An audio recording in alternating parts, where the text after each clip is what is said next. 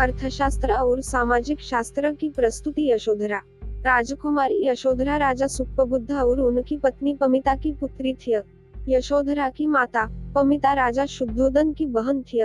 सोलह वर्ष की आयु में यशोधरा का विवाह राजा शुद्धोदन के पुत्र सिद्धार्थ गौतम के साथ हुआ। बाद में सिद्धार्थ गौतम सन्यासी हुए और गौतम बुद्ध के नाम से प्रसिद्ध हुए यशोधरा ने इकतीस वर्ष की आयु में एक पुत्र को जन्म दिया जिसका नाम राहुल था. अपने पति गौतम बुद्ध के सन्यासी हो जाने के बाद यशोधरा ने अपने बेटे का पालन पोषण करते हुए एक संत का जीवन अपना लिया.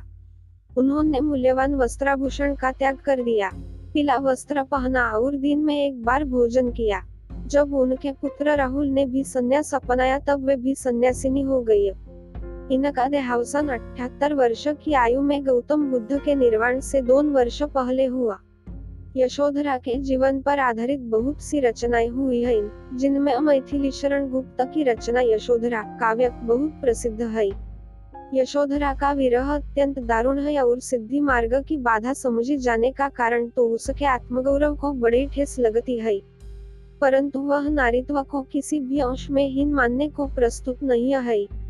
वह भारतीय पत्नी है, उसका अर्धांगी भाव सर्वत्र मुखर है।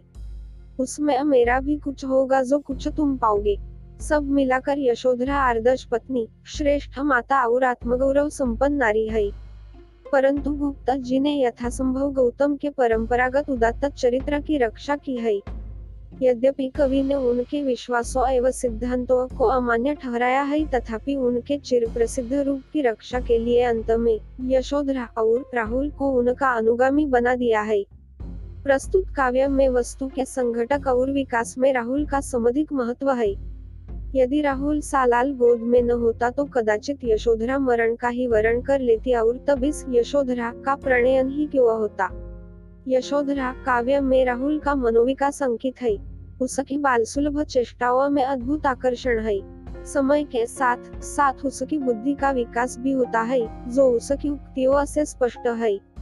परंतु यह सब एकदम स्वाभाविक नहीं कहा जा सकता।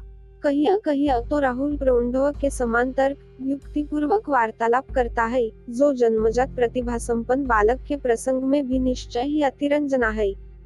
धन्यवाद।